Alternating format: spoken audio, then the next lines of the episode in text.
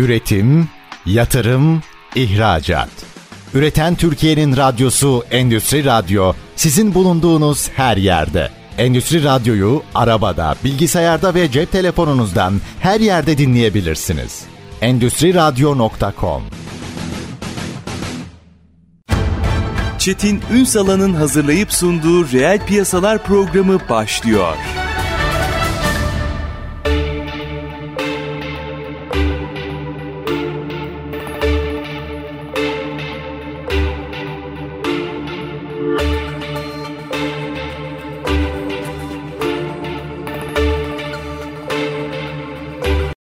Piyasalardan merhabalar. Türkiye'nin gerçek gündeminde birlikteyiz efendim. Bugün üretimin dönüşmesi deyin. Herkesin markası var. Her ülkenin bir markası var ama günün sonunda üretimin dönüşmesi, daha sistematik hale gelmesi, burada robotlardan yararlanılması, hatta işin içine mekatroniğin çok daha fazla girdiği sistemlerin konuşulmasından bahsediyoruz. Yeterince anladık mı? Nereye doğru gidiyoruz? Bütün bunları mercek altına alacağız. Kıymetli bir konuğumuz var bugün. Halıcı Grup Elektromekanik ve Robotik Sistemler Bölüm Yöneticisi Mehmet Demir. Bugün reel piyasaların konu. Sayın Demir Yayınımıza hoş geldiniz efendim. Hoş bulduk Çetin Bey. Güzel detay çok var konuşmak Evet. istediğim sizde ama bir işin genelinden başlayalım isterseniz. Gerçekten biz mesela bu işi yapan sizler çok daha öncesinde meseleyi takip ediyordunuz onu biliyorum. Ama dünya 2016'daki Davos'un ana gündem maddesi olmasıyla daha çok tartışır hale geldi. Yıl 2023. Biz yeterince anladık mı meseleyi? Çetin Bey şimdi işin geneline baktığımızda yeteri kadar anladığımız ortada diyeceğim ama maalesef ortada değil. Değil. Çünkü Endüstri 4.0 adı altında sadece etiket anlamında tutulduğundan dolayı tam kavramış durumda değiliz. Yani Endüstri 4.0 aslında insanı hedefleyen, insanın hayatını kolaylaştırmaya hedefleyen sistemlerden oluşuyor. Toplum 5.0 daha yakın sanki değil mi? Evet. Bugün anlamamız gereken şey. Evet, Japonların yaklaşımı yani. Kesinlikle. Şimdi Endüstri 4.0 işin temelinde üretim kalitesini arttırma, üretim adetini arttırma, artan tüketici miktarının, tüketim oranını karşılamaya hedefleyen bir sistemdir. Zaten çip krizi de bu şekilde geldi. Doğru. Pandemi sürecinde başlayan son kullanıcıya yönelik çip üretiminden dolayı endüstrideki şu andaki ürünlerde büyük oranda çip krizinin yaşanmasına neden oldu. Yani aslında çok ciddi bir çip üretim sorunu yok. Kullanılan alan çok yaygınlaştı. Aynen öyle. Bir de son kullanıcı evde oturan arkadaşlar durdukları zaman bilgisayarı yeterli olmamaya başladı. Telefonu yeterli olmamaya başladı. Bununla birlikte işte evde kullandığı cihazlar yeterli olmamaya başladı. Ve evde günlük kullanıma sunulan cihazların oranı arttı. Tüketim oranı arttı. Bununla birlikte de piyasadaki çip üreten firmalar ilk öncelik olarak bu son kullanıcıya yönelik çipler üretmeye, bantlarını ona göre konfigüre etti. Ardından endüstride üretilen çiplerin yeterli kadar sayıyı karşılamamaya başladı. Yani aslında yine çip üretmeye devam ettiler. Ama Aynen. örneğin oyun sektörünün patlamasıyla birlikte orası daha katma değerli hale geldi. Kesinlikle. Mining dediğimiz muhabbet. Değil mi? Ayrıca inanılmaz bir ekran kartı tüketimine neden oldu. Hala da yani onun sancıları devam ediyor. Yani bu bir geçiş süreci. Hı hı. Ee, endüstride de aslında belki bunun biraz minik frenleri var ama e, galiba dünyanın birçok yerinde çip fabrikalarının kurulmaya başlamış olması da kısa zamanda bu işin aşılacağını bize gösteriyor. Aynen. Ben de orada fazla bir acil önlem imdat şey girişimine girdiler gibi düşünüyorum yani. Bundan sonra da çipler patlayacak. Bu sefer her tarafta piyasa aynen öyle. Şu anki maliyetlerin çok altına düşmeye başlayacak. Her taraf bir anda dönüşmeye çalışacak. Bunu dönüştürecek de e, arka tarafta yine bir teknik personel olması gerekiyor. Yetişmiş elemanların olması gerekiyor. Bunu karşılayamadığın zaman da bilinçsiz tüketim başlayacak. En tehlikelisi de o. O zaman biz bugünden aslında neyin dönüştüğünü biraz konuşalım. Üretimin gerçekten dönüşmesi, insanın gerçekten dönüşmesi bu sistemde baktığınızda nasıl anlamamız gerekiyor? Bize ne anlatması lazım? Ne dönüşüyor? Şu anda aslında insanlar tüketim çılgınlığından dolayı bir üretim hatları kuruluyor ve bunların üzerinde askeri ücret, askeri ücretin bir miktar üstü e, işi o gün bant atmak, vida sıkmak olan insanlar olmaya başlıyor. Bildiğiniz üzere Çetin Bey insan en değerli makinedir. E, Makine gözünde baktığımızda bu makineyi en verimsiz şekilde kullanıyoruz aslında. İnsanlar bu üretim hatlarından alıp hem can, can riskleri, sağlık risklerini ortadan kaldırıp biz bunu robotik sistemlere dönüştürmeye çalışıyoruz. Yani oradaki vidayı insan takmasını istiyoruz artık yani. Hem bununla birlikte gelen insan hatalarını gidermiş oluyoruz. Hem de oradaki esas makine insan kısmını ortadan kaldırmış oluyoruz. İnsan galiba başka işlere yönelir hale geliyor. Demin yayına girmeden önce biraz sohbet ettik. Şimdi aslında gelecekte birçok meslek var. Bu bir rekabet değil, farklılaşma. Bunu anlatamıyoruz galiba özünde. Ne Evet dersiniz? evet kesinlikle Çetin Bey. Zaten e, robotun kullanıldığı yerde üretim miktarı artar. Üretim miktarının arttığı yerde fabrika gelişir. Fabrika büyüdüğü zaman da çalışan personel sayısı artar. Ama insanlar bunu kendisine rakip olarak tanımladığı için biraz gözleri korkmaya başladı yani. Bizim kurduğumuz son projemizde mesela oradaki çalışan bir yağlama personelinin hatta 40 yıllık bir yağlama personelinin işten e, işinden ettiğimizi söylediler. Aslında o başka birime kaydırıldı. Başka bir meslek alanına kaydırıldı. Yani elinde rulo fırçayla yağlama işi yapmak yerine daha bir e, yeteneklerini gösterebileceği iş alanına ayrıldı. Şimdi bu aslında en güzel gösterge. Şimdi bununla ilgili yapılan araştırmalar da var. Ee, biraz ufak ufak robotik meselesine geleceğim ama e, o konuyla ilgili en azından fikirlerinizi merak ederim. E, çünkü kıymetli bir e, araştırma. Şimdi Kaspersky'nin Orta Doğu, Türkiye ve Afrika bölgelerindeki çalışanlar arasında yaptığı bir araştırma var. Bir anket daha doğrusu. Evet. Tabii o işin özünde siber güvenliği de şey yapmış ama asıl burada robot ve çalışan ilişkisine yönelik tespitler çok önemli. Onları biraz paylaşıp sizin değerlendirmenizi almak isterim hazırda sizi bulmuşken.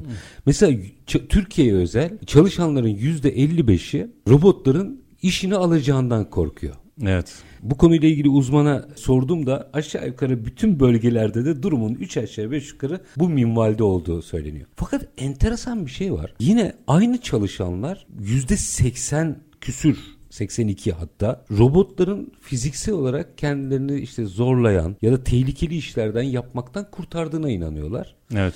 Yarısına yakını da neredeyse yine diyor ki benim iş kazalarımı önleyecek en önemli arkadaşım. Çok garip yani. Bir tarafta insani olarak korkuyor ama öbür tarafta faydasını görüyor ve bu konuya eğiliyor. Şimdi bunu biraz doğru okumak lazım. Robotik teknolojileri bizim insanlara, çalışanlara doğru anlattığımızı düşünüyor musunuz? Kısım kısım söyleyeyim o kısmı. Yani biz tamam verimlilik konusunda ön plana çıkabiliyoruz robotlarla. Ama bu sefer iş güvenliği tarafında bunu kullanıcılara anlatmak, kullanıcılarla bunun gerekliliğini anlatmak biraz yorucu kısım oluyor. Kimi yerde işte tamam robotu kuralım, devreye alalım ama güvenlik sistemini kullanmayalım. Ben bunu korumak istemiyorum. Ben kendi çabamla korurum şeklinde e, bilinçsiz şekilde fence dediğimiz tel kafesleri kullanımı, sonra kapıların güvenliksiz bir şekilde kullanımı başlıyor. Burada biz robotu anladıysak şu geçtiğimiz dönemde bunun iş güvenliği kısmını anlamadık. Yani çünkü robot saniyede 2 metre bölü saniye hızla hareket eden bir makinedir. Bunu durdurmanız, frene bassanız dahi belirli bir yol kat edecektir. Vurduğu zaman da insana ciddi zararlar verecektir. Zaten bunun bu nedenlerden dolayı kolaboratif robot dediğimiz yeni bir piyasa açıldı ve birçok firmanın yatırım yaptığı, birçok firmanın ürünleriyle ön plana çıkmaya çalıştığı sistemler oluştu. Biraz açar mısın? Enteresanmış. Şimdi kolaboratif robot dediğimiz insanla işbirlikçi anlamına gelen, insanla birlikte çalışabilen robotlar anlamına geliyor. Bu robotlar saniyede 1 metre bölü hızların 1 metre bölü saniye hızların üzerine çıkamayan, çarptığı zaman üzerindeki dahili tork sensörleriyle algılayan, sonra da bununla birlikte hızlı bir şekilde duruş sağlayan robotlar diye geçiyor. Bunların en büyük özelliği her ekseninde veya birinci ekseninde bir tork sensörüne sahip olması. Bu da normal endüstriyel robotlarda bu iş yapılıyor yine. Çarpışma engelleyici opsiyonlar vesaire var. Oradaki kontrol mekanizması şu şekilde çalışıyor. Akım değerlerini ölçüp eğer ki motoru overload dediğimiz yani yüksek akıma maruz bıraktığı zaman durdurma işlemi gerçekleşiyor. Ama kolaboratif robotun üzerinde direkt tork sensörlerinden alınan verilerle çalıştığı için daha hassas bir kontrol söz konusu oluyor. Bu da kategori 2'ye denk gelen bir kontrol sistemi oluyor. Bizim önümüzdeki süreçte aslında ağırlıklı olarak göreceğimiz bu mu? İnsanlar ve robotların birlikte çalıştığı sistem. Ya şu anda çoğu üretim hatları beyaz eşya sektöründe olsun başka sektörlerde olsun bantlar kurulu bantlar tamamen insanların birlikte çalışabileceği yapıda. Bu bantların her birini kaldırıp yerine bir endüstriyel robot koymak çok maliyetli bir iş.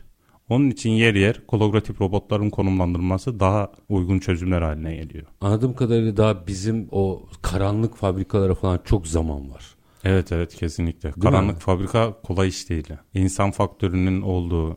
Sonuçta bu robotlar bu işleri yapsa da o robotları üreten, çevre ekipmanlarını üreten insanlar. Yani insanın bir şekilde işin içinde olduğu süreç daha bizim belki bir 10-15 yılda hayatımızda olacak. Evet. Yanlış anlamadım değil mi? Doğru doğru. Türkiye piyasası için böyle diyebiliriz. Dışarıda Japonya'da, Kore'de karanlık fabrikalar var. Gayet verimli çalışan fabrikalar da var yani. Biraz galiba mesela Almanya gibi yaşlanan nüfusun olduğu yerlerde karanlık fabrikalar daha cazip hale geliyor anladığım kadarıyla. Yaşlanan nüfus demeyelim de insan faktöründen yorulmuş diyelim artık. Ha, güzel bu da güzel tanımlar.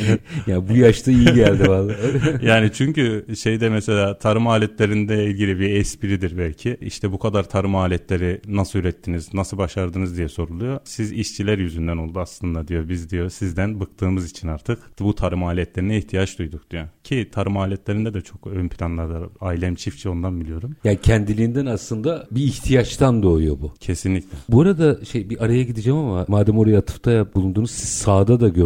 Tarımda istenen sonucu veriyor mu? Evet veriyor. Gayet başarılı oluyor. Verimlilik Hatta açısından. şu son dönemde kardeşim hala çiftçilik yapmaya devam, devam ediyor. Otomatik dümenle, dümenleme dediğimiz bir sistem var. Çiftçilerin tarlayı sürmekte kullandığı bir sistem. Gayet bir düzgün bir şekilde ekimde özellikle düzgün bir şekilde ekim yapmayı sağlayan bir sistemler var. Artık yani ben Yozgatlıyım. Yozgat'ın Boğazyan'ın ilçesinin Ovakent kasabasında otomatik dümen- dümenleme sistemini kullanmaya başladılar. Müthiş şey, sonuç alındı mı? Evet sonuçlar Verimlilik güzel yani.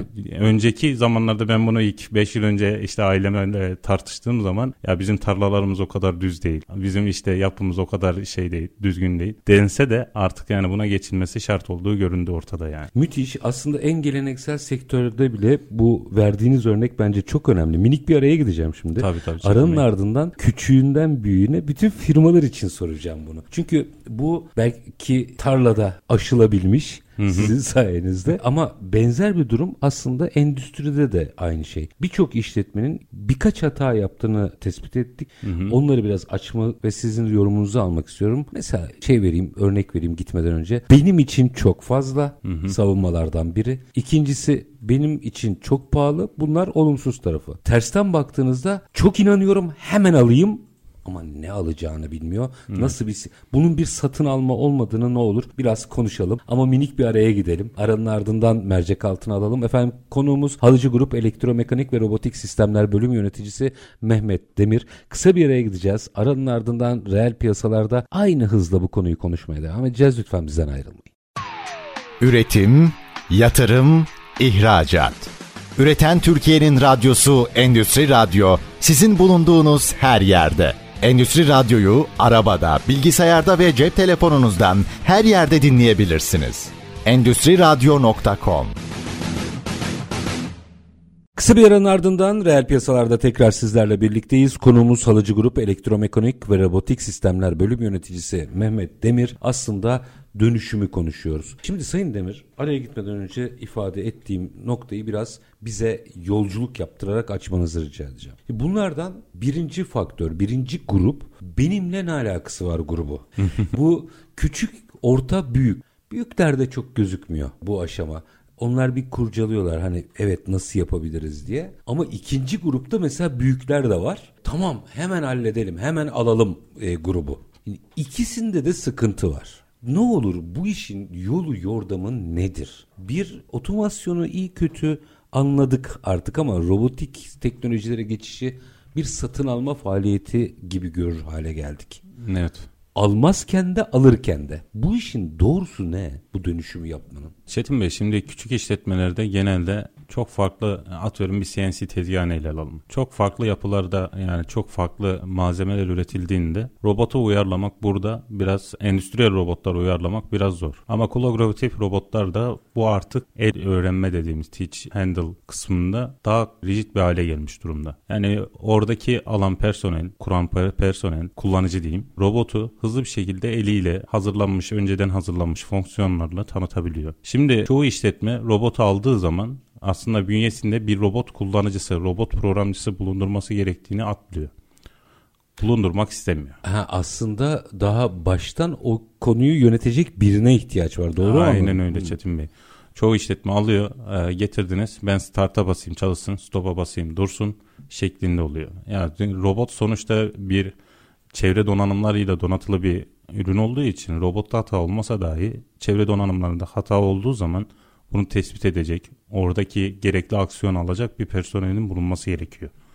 Bu e, 7-24 üretim yapan işletmeler içinde 7-24 bulunduracak personellerin bulunması gerekiyor. Orta ölçekli şirketlerde ise hemen alalım kısmındaki fiyatlandırma konusunda e, örneğin bize geliyorlar, soruyorlar. 3 gün sonra benden fiyat istiyorlar.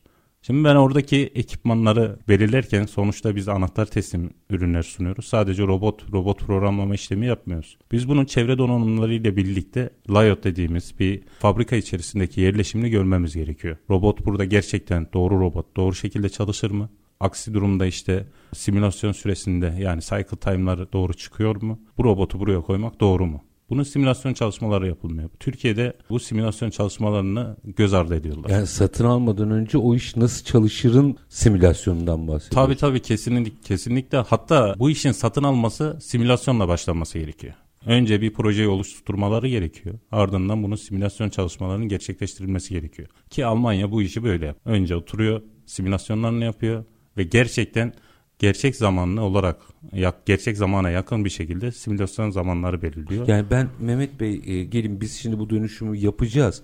E, simüle edelim deyip aslında benim o fabrikamın dönüşmüş halini mi gösteriyor Evet bana? evet kesinlikle. Ee, fabrik... Daha hiçbir şey almadım.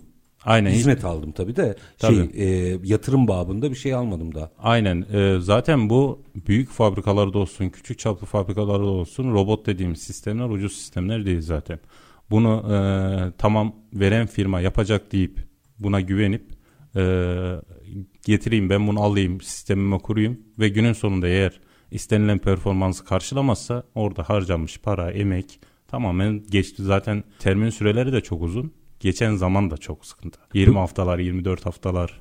Yani robotu alıyorsunuz. Aldığınızın niçin aldığınızı unutuyorsunuz robot geliyor. O şekilde oldu yani artık piyasa. Böyle durumlar oluyor mu? Yanlış alınmış işe yaramamış, tabii, duran tabii. var mı örnekler? Ee, yani isim vermeyin de. E, aynen. Şahit e, olduk. Karşılaştığım bir işletmede e, robotlar alınmış, sistem kurulmuş. İşletme robot maliyetlerine 11-12 tane robot maliyetini kendi karşılayacağını söyleyip e, yüklenici firmaya da e, alt donanımlarıyla teslim etmiş işi. Ama günün sonunda iş gerçekleşmemiş, e, yapılamamış ve yaklaşık iki yıldır e, bunun hukuki süreçleri devam ediyor.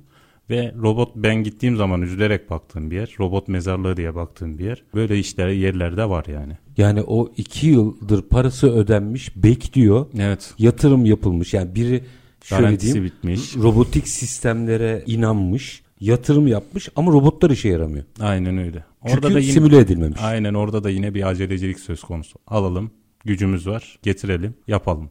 Ama Üstad acele ne? Yani siz daha çok vaka görüyorsunuzdur da belki siz de cevabı Aslında vardır. bu acele değil Neye de acele ediyoruz? Çetin Bey geç, geç kalmışlığın acelesi aslında bu. Sorunlar algılanıyor, raporlar oluşturuluyor. Günün sonunda başta robotik dönüşüme gitmeyen firmalar günün sonunda robotik dönüşüme gitmediği için ettiği zararları görüyor. Görüyor.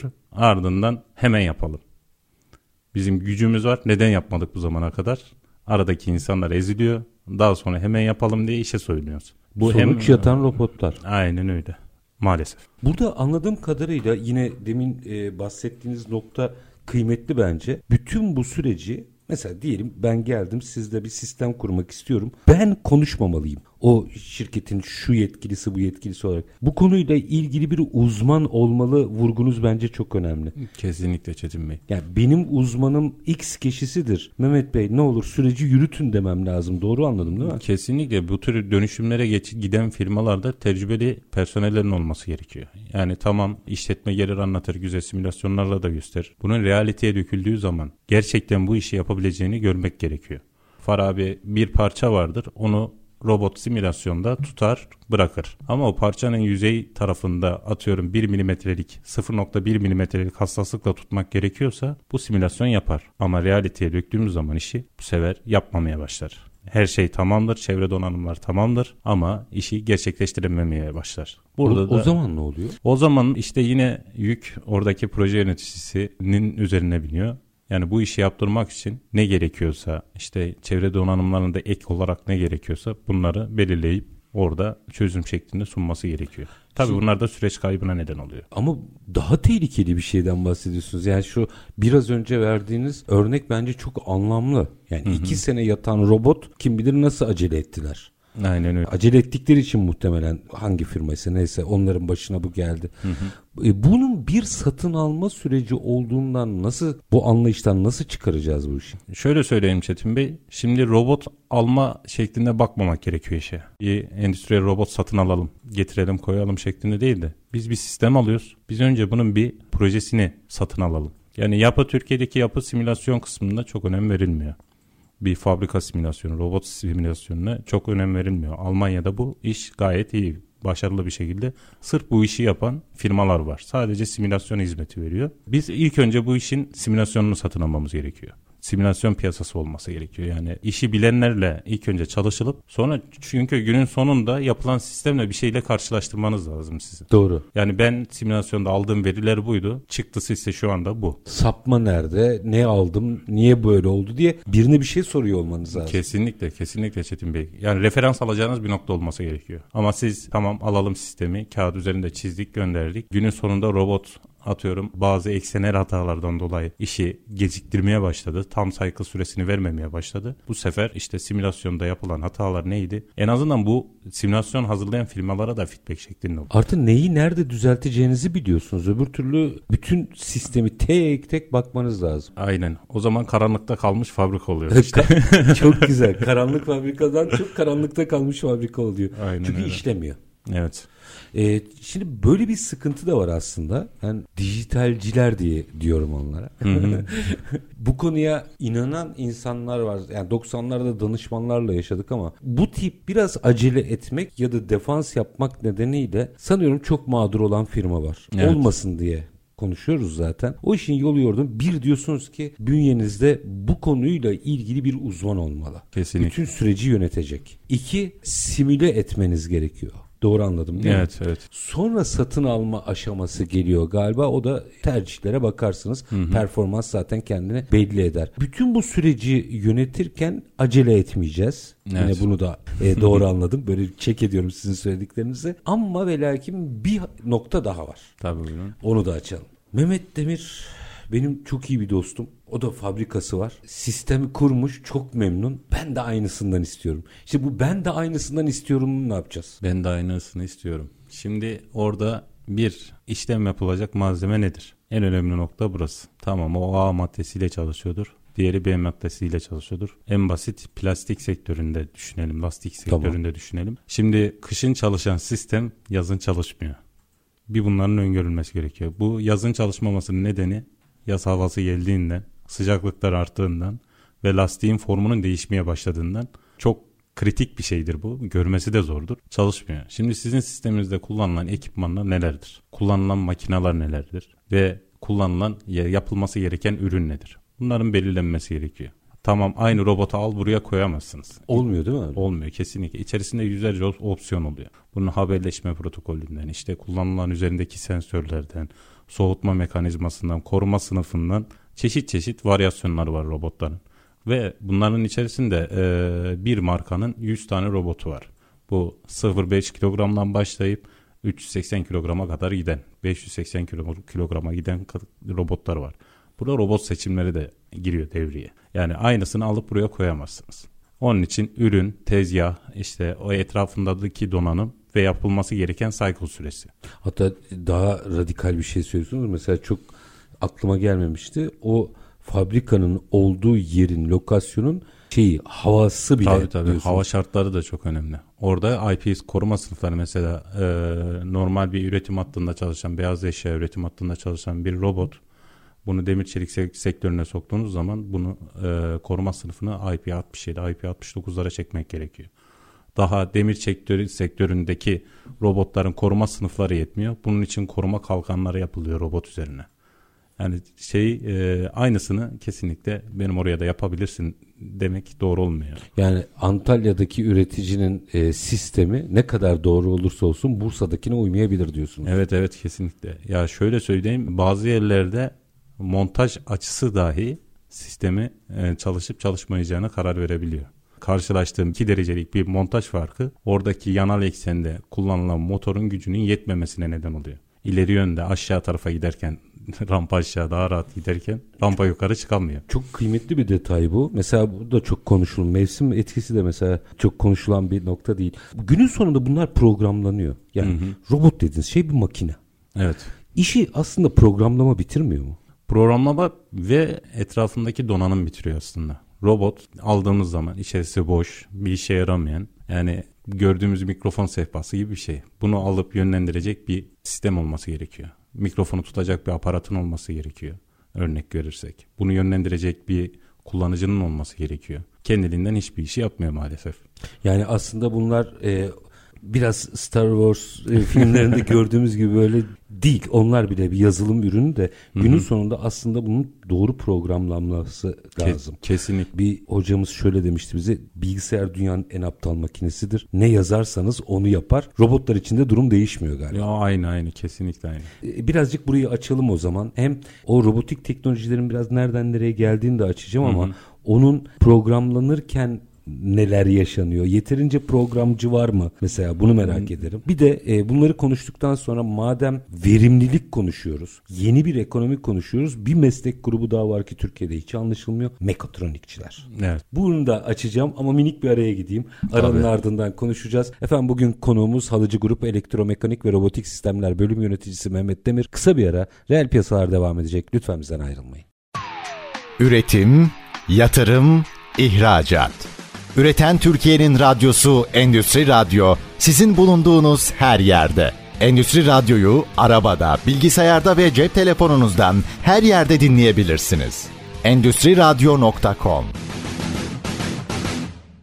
Kısa bir aranın ardından reel piyasalarda tekrar sizlerle birlikteyiz. Konuğumuz Halıcı Grup Elektromekanik ve Robotik Sistemler Bölüm Yöneticisi Mehmet Demir. Üretimin dönüşmesini, robotlar üzerinden dönüşmesini konuşuyoruz aslında. Çok hap bilgiler verdi. Mesela ben şeyi mevsim etkisini bilmiyordum. Çok kıymetli. O en baştan aslında öngörülse düzenlenebilir bir şey değil mi? Tabii ona göre önlemler alınıyor. Mesela ısıtıcı kısımlara ısıtıcı veya soğutma işlemleri ürüne. Tabii bunlar ek maliyet getiren ama günün sonunda iş çözen. 6 ay çalışmayan robot sisteminden daha maliyetli olamaz yani. Kesinlikle.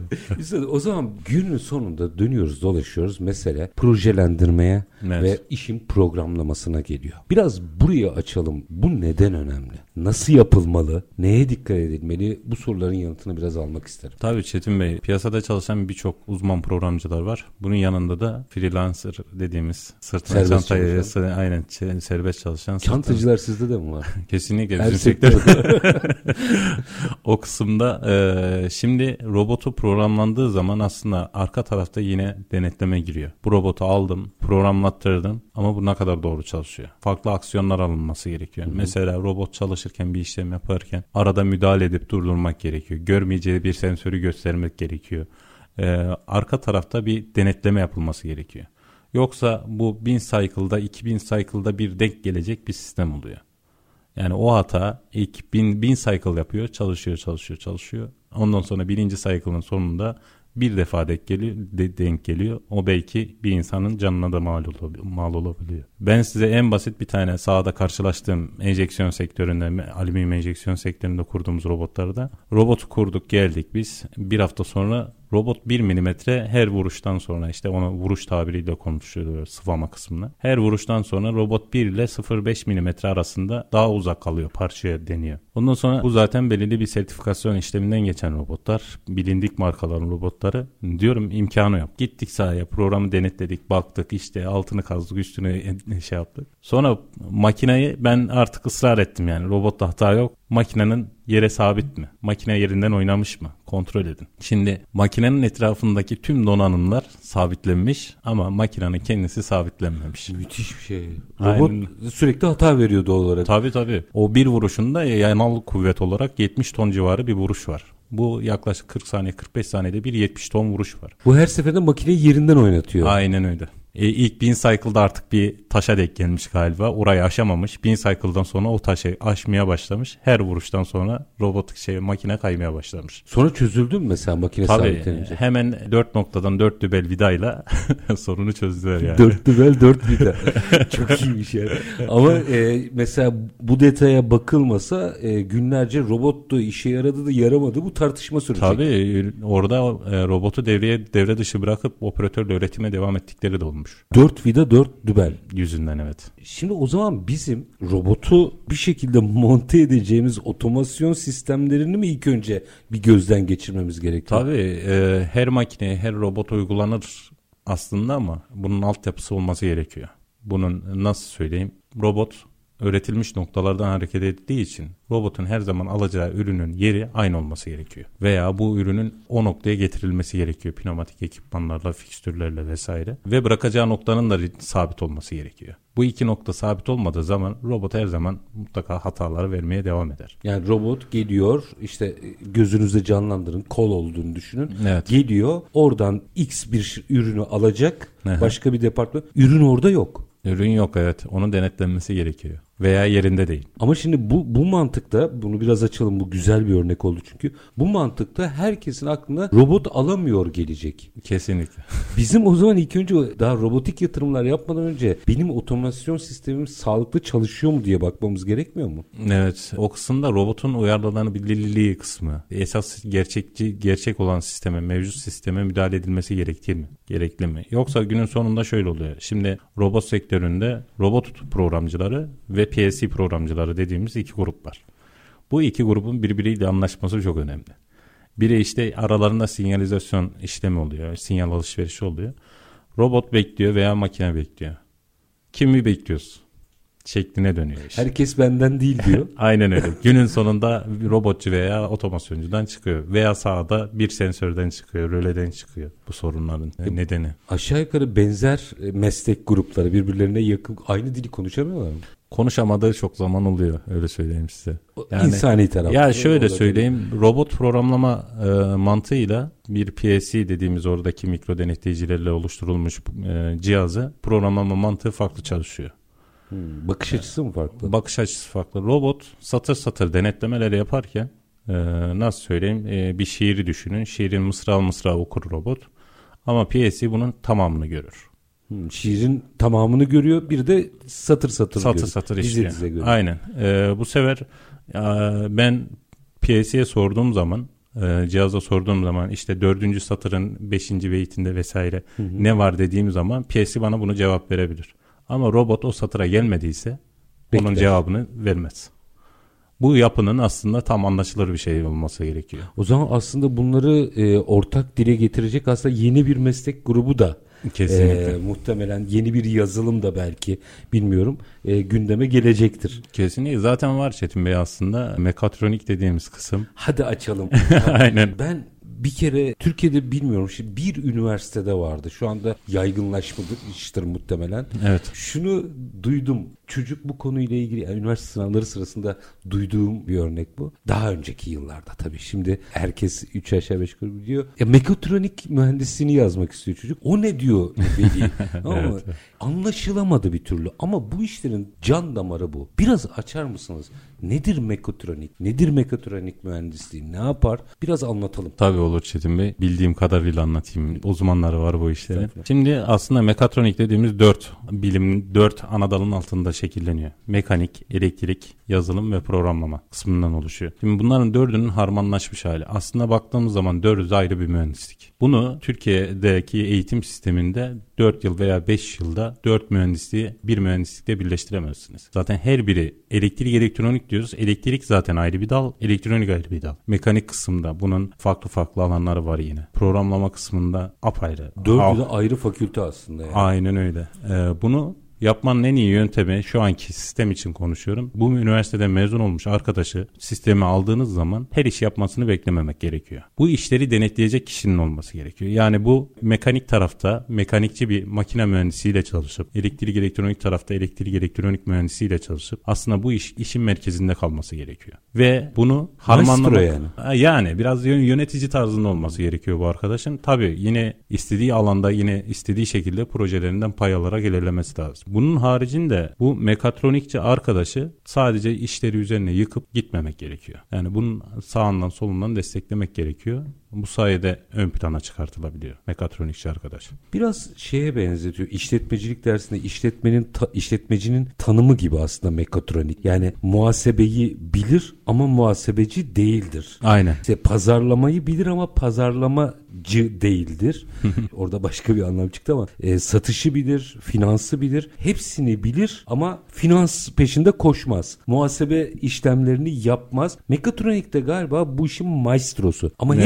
Hepsinin yöneticisidir işletmeci. Aynen öyle. Mekatronikçiyi buraya oturtmamız gerekiyor galiba.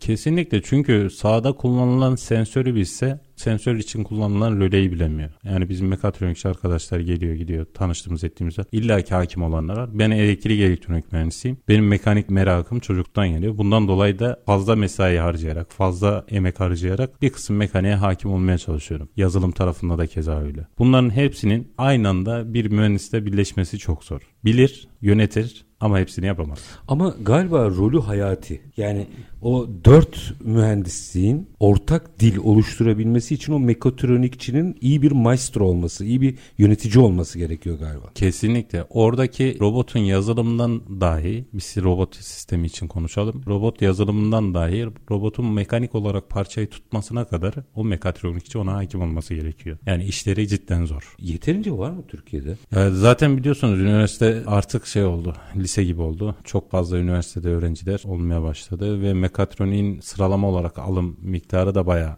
şeylere alt seviyelere düşmüş durumda. Bu aslında Şu mes- an- meseleye çok doğru bakmadığımızın da göstergesi. Aynen yani. şu an gayet çok var yani mekatronikçi ama işin bilincinde olan mekatronikçi o 4 yılı tamamladıktan sonra işin ne kadar bilincinde olan mekatronikçi az diye düşünüyorum. Nerede? Adapazarı'nda mı? Sakarya'da bir üniversitede Sakarya'ydı, bölüm vardı galiba. galiba. Sakarya'ydı galiba. Ben mesela çok mutlu olmuştum orada bir mekatronik mühendisliği bölümü açıldığında. Sonra Sabancı falan gelenler oldu ama hani bir daha sorayım. Her yerde olabilir. Gerçekten mekatronik eğitimi veren yeterince kurumumuz var mı? Ya kurum şöyle Tabelayı asarsanız o başka bir şey. Aynen. Bazı üniversitelerde bazı kıymetli hocalar var. Bu konuda ciddi performans harcamış, ciddi emek harcamış. Yani inşallah olur diyeyim ben Çetin Bey. Bu bizim bütün şimdi 4 dakika var. Bunu o zaman en baştan bir ele almak lazım. Bütün bu sürece baktığımızda e, bakın robotlardan bahsettik. Otomasyondan, yazılımdan, mekatronikten, hatlardan, sistemlerden. Ama temelde iş insanda bitiyor. Ben sizin söylediklerinizden bunu anlıyorum. İhtisas sahibi insandan bahsediyorum Evet. tabii.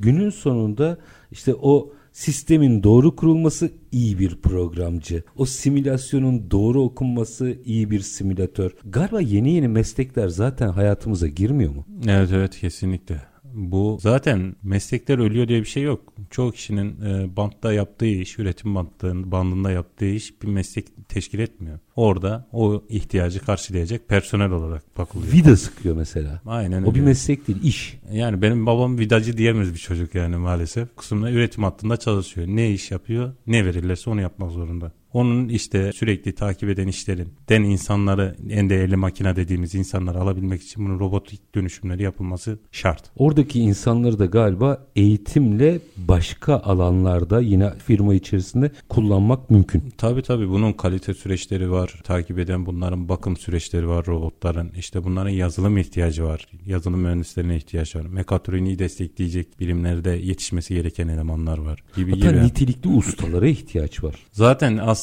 robotu en temel sebebi Çetin Bey bu konu çok uzun. Ustalardan biraz işletmecinin zorlandığı için usta sayısı azaldı şu anda. Bu sayede ustalar rant yapmaya başladı artık. Kıymetliler çünkü yani. Aynen öyle. Yani burada artık şey robotu da usta ustanın ihtiyacını kaldırmaya çalışıyoruz aslında robot. Üstad yazılım üzerinde bir şey soruyorum. Mesela biz ustaların tecrübelerini alsak ve onların üzerinden yazılımları geliştirsek çok daha mantıklı olmaz mı? Zaten o kısımda eğer usta ile ikili ilişkinin doğru kurulduğu yerde bu sefer destekleyebiliyor sizin sahada sıkıntı çektiğiniz zaman. O zaman gerçekten ciddi verimli bir çalışma ortaya çıkabiliyor. Prosese hakim, mekaniğe hakim. Siz yazılım biliyorsunuz. Gelip size aktardığı zaman gerekli ihtiyacı, gerek neler, nerelerin nasıl çalışması gerektiğini bu sefer sistem gayet verimli bir şekilde çalışmaya başlıyor. Yani sen bu işte atıyorum robot robotu böyle çalıştırıyorsun ama orada şu detay var der onu çünkü o bilir evet. onu. Evet evet kesinlikle. Baktığı gördüğü anda anlar. Bunu yazılımcıya ya da programcıya sistem yöneticisine aktarması gerekiyor. Sadece. Aynen öyle. O kısımda onun tecrübelerine danışmak gerekiyor yani. Süren bitti ama şunu alarak veda edeyim size. Bütün bu meselede, bu dönüşüm sürecinde bizim hangi ezberi bozarak yola çıkmamız gerekiyor? Son bir cümle alayım öyle veda edeyim. Şöyle robotu satın alınacak bir ürünü şeklinde düşünmemek gerekiyor. Bu bir sistemdir. Sadece robot alsanız da bir sistemdir. Robot sistemini komple anahtar teslim alsanız da bir sistemdir. Bunun için ön çalışmaların doğru bir şekilde yönetilmesi gerekiyor Çetin Bey. Ve galiba satın almayla bitmiyor. Bir partnerlik gibi uzun soluklu Kesinlikle. çalışmak gerekiyor. Çünkü robot dediğim gibi 1000 cycle'da 10 bin cycle'da bir çıkaracağı, çıkarabileceği bir hata hemen görünmeyebiliyor. Bunun için bir dirsek temasında olunması gereken firmalar gerekiyor. Sayın Demir çok teşekkür ediyorum. Çok keyifliydi. Teşekkürler. Ee, böyle detay çok enteresan bilgiler verdiniz aslında. Bu konuyu zaman zaman ele alıyoruz konuşuyoruz ama mesela tarladan simülasyona hava sıcaklığından işin aynı dili konuşmamaya kadar o kadar enteresan şeylere dikkat çektiniz ki eminim ki bundan sonra bunlar daha çok tartışılacak. Evet. Efendim Halıcı Grup Elektromekanik ve Robotik Sistemler Bölüm Yöneticisi Mehmet Demir çok teşekkür ediyorum efendim. Bizler de teşekkür ediyoruz. Çetin Var olunuz. Efendim biz bugün reel piyasalarda üretimin dönüşümünü, robotik teknolojileri, mekatroniği ve aslında bu alanda, bu yolculukta konuşulan konuşulmayan, göz ardı edilen, biraz ezber bozan bir sohbet gerçekleştirdik. Reel piyasalar her zamanki iyi bitirelim. Şartlar ne olursa olsun paranızı ticarete, üretime yatırmaktan, işinizi layıkıyla yapmaktan ama en önemlisi vatandaş olup hakkınızı aramaktan vazgeçmeyin. Hoşçakalın efendim.